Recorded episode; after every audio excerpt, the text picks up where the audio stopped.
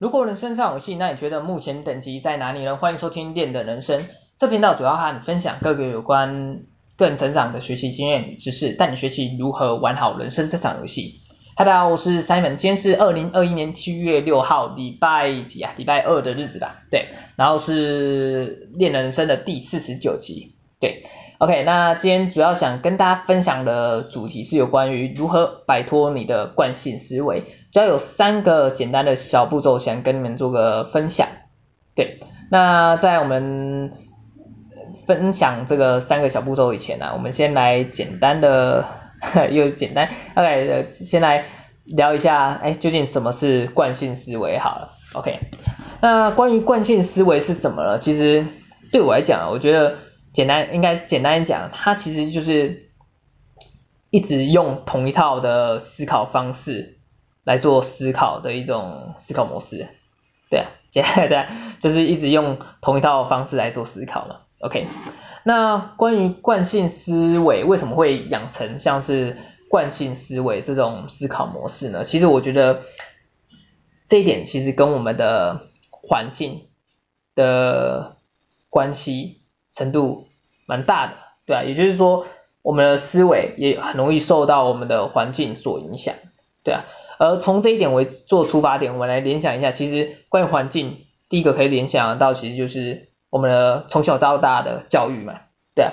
那想想一下，像是我们的教育啊，我们在学校的教育，然后往往都会透过考试来评断你，哎，对于学习，对于教育，哎，所获得的成效如何？对。而在考试当中呢，其实很耐的一个操作模式。就是，哎，给你一张考卷，然后让你从这个考卷的几个问题当中，所对应的每应该这样啊，所对应的每一个问题，从四个选项当中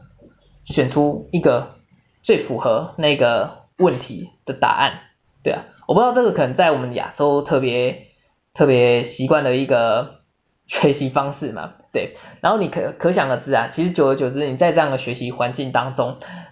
你的脑袋就会植入一个惯有的思考模式，也就是说，你可能遇到一个问题，你的大脑就会反应到，哎，它是不是只能对应到一个答案？也就是说，给你一个问题，你只能一定要它对应到一个答案，对。但是你可以发现啊，其实，在我们的现实环境当中，很多问题，很多问题。往往它的答案都不只有一个而已，对啊，你要知道这一点，对啊。然后关于这一点呢，其实如果你都一直陷入到诶一个问题一定要对应的答案的部分的话，基本上是非常会让你陷入到一个没办法继续成长的一个概念，对啊。因为你要知道，其实如我们刚才所讲嘛，我们所遇到问题点，它答案不单单只有一个。对，所以总是，也不能说总是啊，应该这样讲，说不定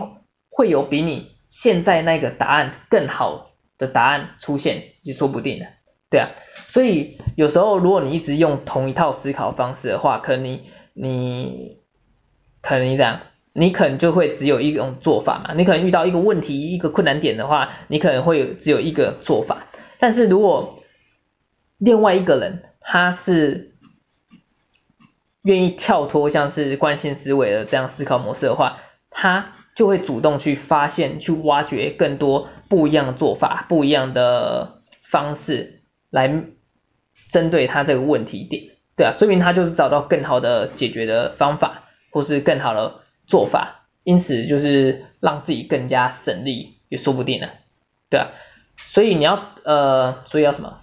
哦，所以 所以我们现哎，我们现在讲什么？我得讲到困体哦，OK，我们现在讲到就是我刚才讲什么啊？教育啊，对啊，就是关于惯性思维如何养成嘛，对，然后我们刚才我刚才讲到教育嘛，对，教育这一点，OK，然后关于教育这一个部分呢、其实又让我联想到，其实有时候教育真的算是一个蛮像洗脑的一个概念嘛，对啊，然后关于洗脑，其实的话，基本上其实可想而知，像是政府，哈哈，政府的部分其实。无论是一些政策啊，或相关的灌输给人民的现在怎样怎样怎样，或者是哦，讲到讲到这个洗脑部分，应该应该这样讲好了，就是媒体啊，我觉得如果要以洗脑部分，媒体的渲染能力这一点的话，也特别强大嘛。然后透过这样的洗脑方式，就是让人民进入到一个惯有的思考模式，也就是价值观啊，这其实就是一个价值观的展现嘛，对啊，对啊，你看一下，看一下对面对面对面的示范嘛，你就知道了。OK，好了，不要讲太多政治啊，我也不太喜欢讲政治。OK，我们再绕回来一点，然后这个就是我们的惯性思维的养成嘛，对，然后关于惯性思维呢，其实。这一点其实我们套用到人类整个历史的走向的话，其实你也可以容易发现，其实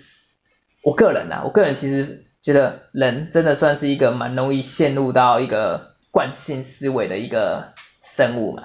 对啊，而这个也也没办法的事情啊，因为我们从小到大，我们所所知道的、所看到的所有的认知，其实都是别人告诉我们，哎。应该怎样？应该怎样？对啊，像是我们看的书啊，诶，书上所有的知识，这其实都是别人整理出来给我们所认知的嘛，对啊。所以我们刚才讲到就是关于人类的历史啊，历史的走向，我们我们来探讨一下人类历史走向嘛。你可以稍微看一下我们的各各个领域的发展，其实很多时候其实人是因为陷入到一个惯性思维当中，所以发展的时时时间时期。就是会变得非常的变被拉长嘛，对啊，呃，像是突然我想，我想一下，像是物理学好了，对，物理学，物理学，物理学是吗？物理学啊，关于物理学部分，呃，其实像是我们很早以前啊，不是有人认为，哎，地球是平的嘛，对，但是后来就是又有人发现，哎，原来地球可能是圆的，但是关于这个。点的跟点的连接点的部分，基本上其实你要从一个原始的论点，就是有可能大部分的认为地球是平的，但是突然有一个一个人他觉得，哎，说不定地球不是平的呢，对啊，但是当他提出这样的论点的时候，其实那些多数人可能会觉得，你怎么会讲出这样的话？你怎么会有这样的想法？对啊。所以相对的话，其实有时候人应该是这样讲哈，就是老实说，惯性思维的人应该总是会，如果以历史，我觉得如果以历史的走向的话，惯性思维的话，大部分的人都会比，我来讲一下，好，我来讲说，就是惯性思维人比较比较多的意思啊，对，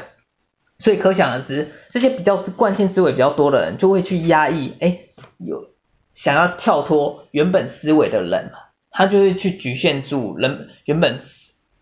原本想要跳脱哎这样这样的想法的人嘛，对啊，所以基本上其实其实来呃，其实怎样？其实惯性思维的话，我觉得就是影响的人也就越来越多嘛，所以相对的话，它其实对于我觉得对于人类的进展来说，其实不是一个非常好的一个。思维模式啊，对啊，因为一旦你陷入一个惯性思维，其实我觉得啊，人就很喜欢，这就跟也有点像跟风效应啊。这突然让我想到，这其实有点让我像跟风效应啊，就是别人说什么的，其实你可以看一下，很多人就是会觉得，哎，别人说什么，哎，好像对，但是他们其实自己往往都没有去经由自己独立思考过后，哎，自己去思考，自己去发现，哎，可能别人说什么，哎，他就信什么。这其实我觉得这也算是一个某方面的惯性思维的一个展现嘛，对。然后像是这个关于我们刚才不是在讲物理学的部分嘛，那时候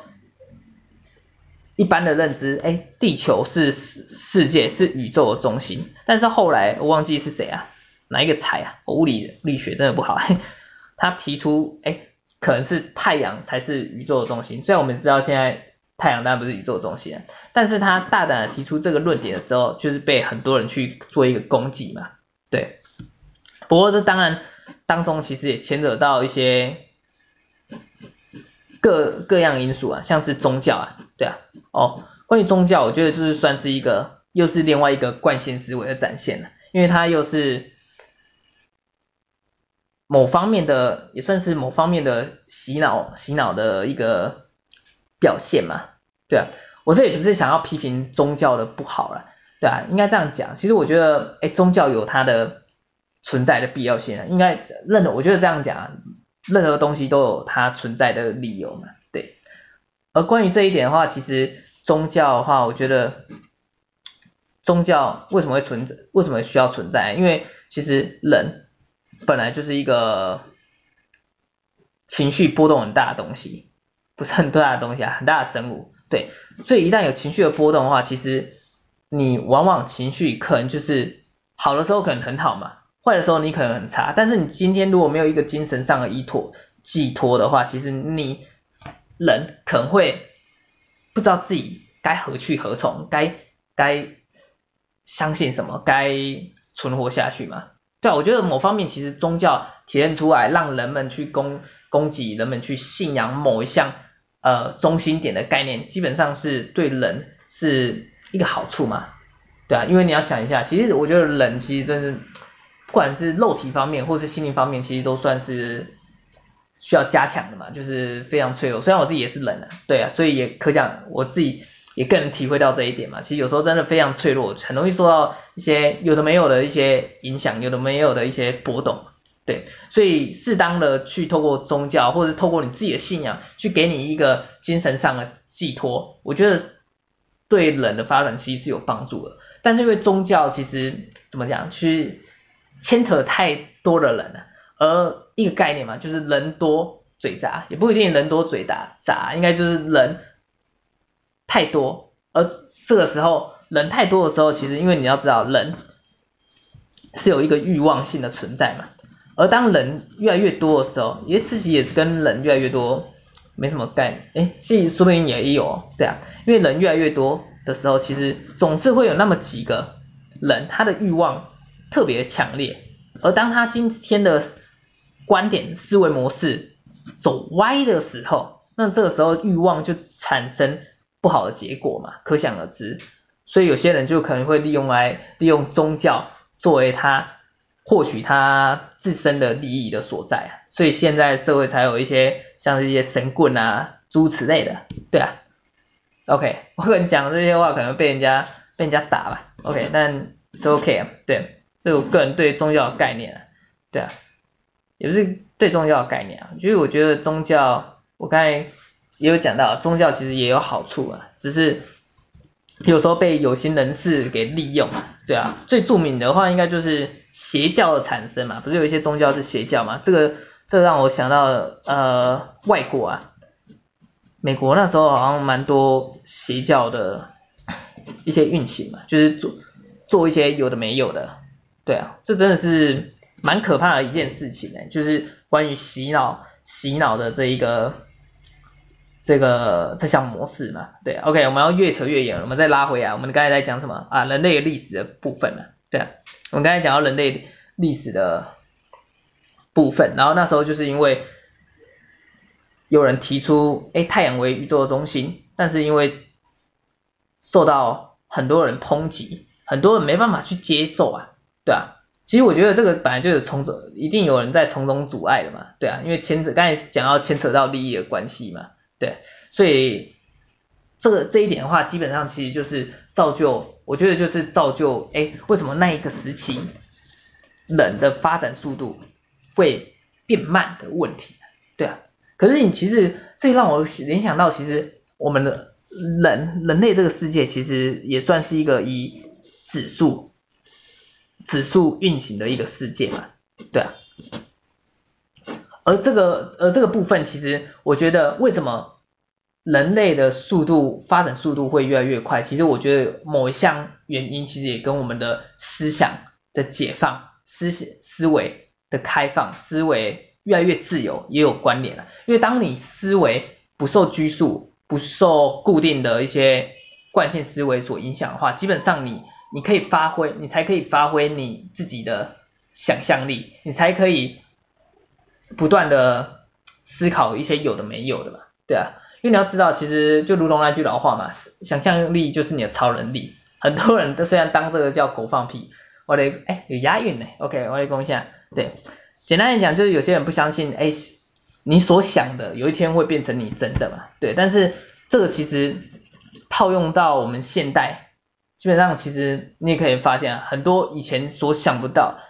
想得到的或者想不到，其实都成真了。以前的人怎么怎么知道人可以在天上飞呢？对啊，一样的道理嘛。所以有时候其实不要用自己一个固定的思维模式去否定所有的可能性。对啊，这是一个简单的一个道理的所在嘛。对啊，那关于刚才那个固定性思维，哎，我好像越讲越远了。对啊，越想越远。OK，可能会有点乱哦。OK，没关系，我们再拉回来啊，我们固定性思维的部分。对，OK，那关于固定性思维的惯性思维的部分呢，我们刚才体体验到就是，哎。连接到人类的历史的走向嘛，人本来就是一个非常容易受到思维所局限的生物，但是我们就基本上其实越来越开放了，对啊，刚才其实有讲到这一点，那我接下来要讲什么？接下来，哈 哈接下来讲什么？哎呀，我们讲到就是关于惯性思维啊，我个人觉得如果要解决像是惯性思维，其实有一个重点啊，就是。你要懂得保持质疑，保持怀疑啊，对啊，对任何事情，对任何你所所获得、所接受到的资讯，你都要存在一个怀疑它的角度嘛，也就是要去认证啊，去去找到相对应的嘛的相对应的答案，也不是找到相对应的答案，要怎么这个要怎么讲啊？对啊，哦。怎么讲？啊，应该这样讲啊。我觉得只那个怀疑，怀疑，怀疑，怀怀疑什么？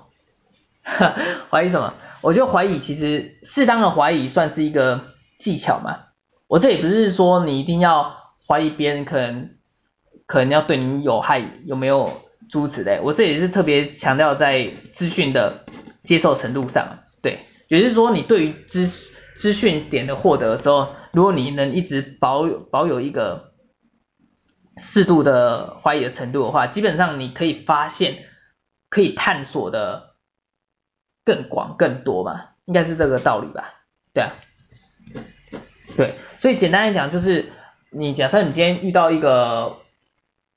知识的点啊，我应该这样讲，我们再拉拉回上一层讲哈，就是刚才我们不是讲到教育的部分嘛。就是可能今天你所看到的书啊，看到的一些知识的啊，它可能告诉你，可能 A 加 B 等于 C，但是你这时候就要去适度的去怀疑，A 加 B 一定等于 C 吗？难道不能等于 D 吗？这道理你应该知道我在讲什么吧？对，就是适度的去怀疑，哎，这个知识、这个资讯的正确性，或者是不是这个知识还有什么不一样的发展？发展性应该这样讲来说会比较比较 OK 啊，对，所以关于惯性思维如何解决，我觉得一个观点嘛，就是你要适度的保持一直存存在的适度的一个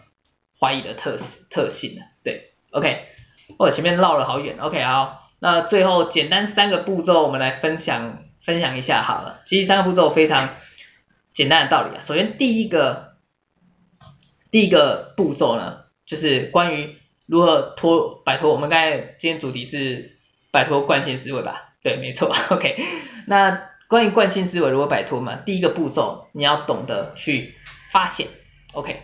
要发现什么？对，其实发现的概念其实也就是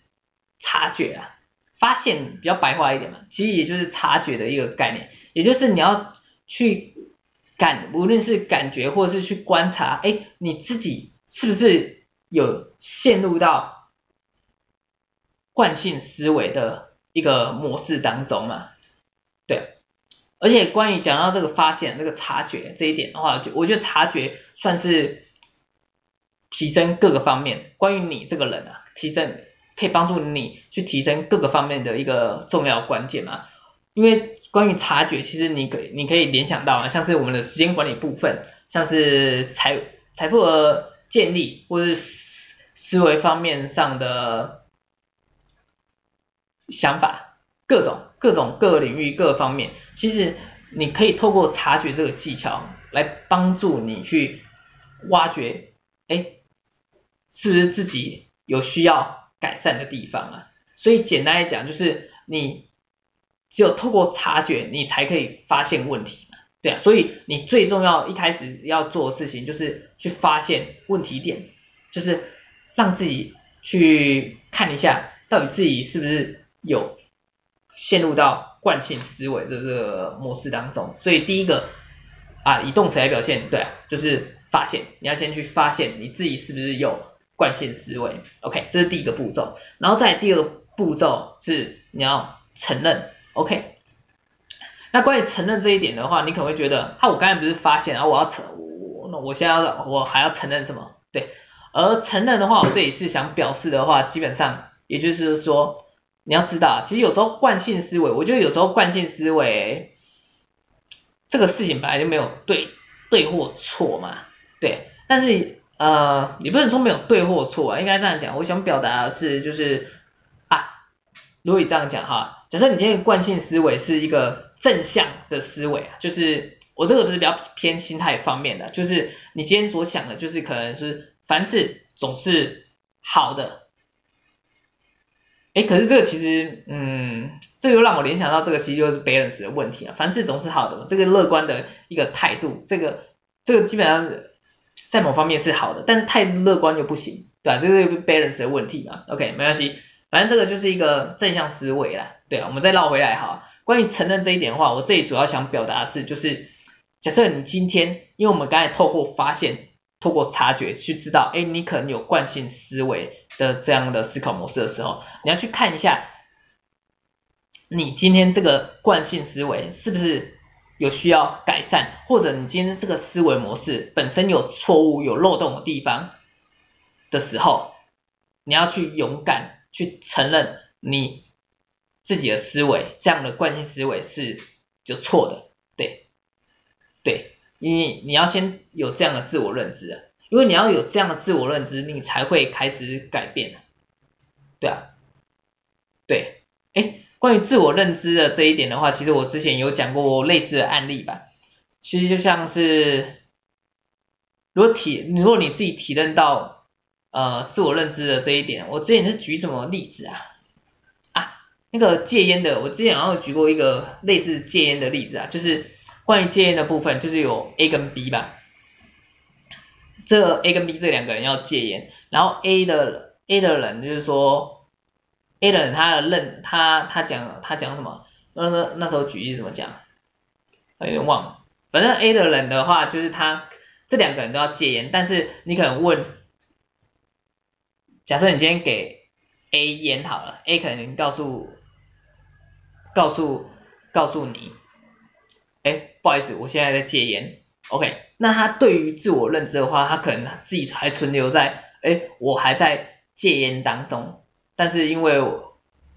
哦，应该这样讲，他有抽烟，但是因为他现在在戒烟，所以他不能抽。OK，但是另外一个 B 这个戒烟的人，他回答，哎，这个给他烟的人说，不好意思，我没有在抽，没有在抽烟。对。这个就是自我认知的不同啊，所以